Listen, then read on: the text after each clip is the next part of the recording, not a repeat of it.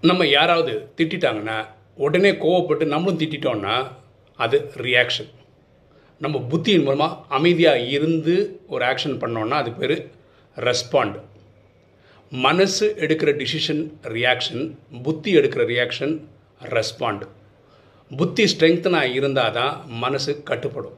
இதுக்கு மெடிடேஷன் தான் தீர்வு. எண்ணம் போல் வாழ்வு.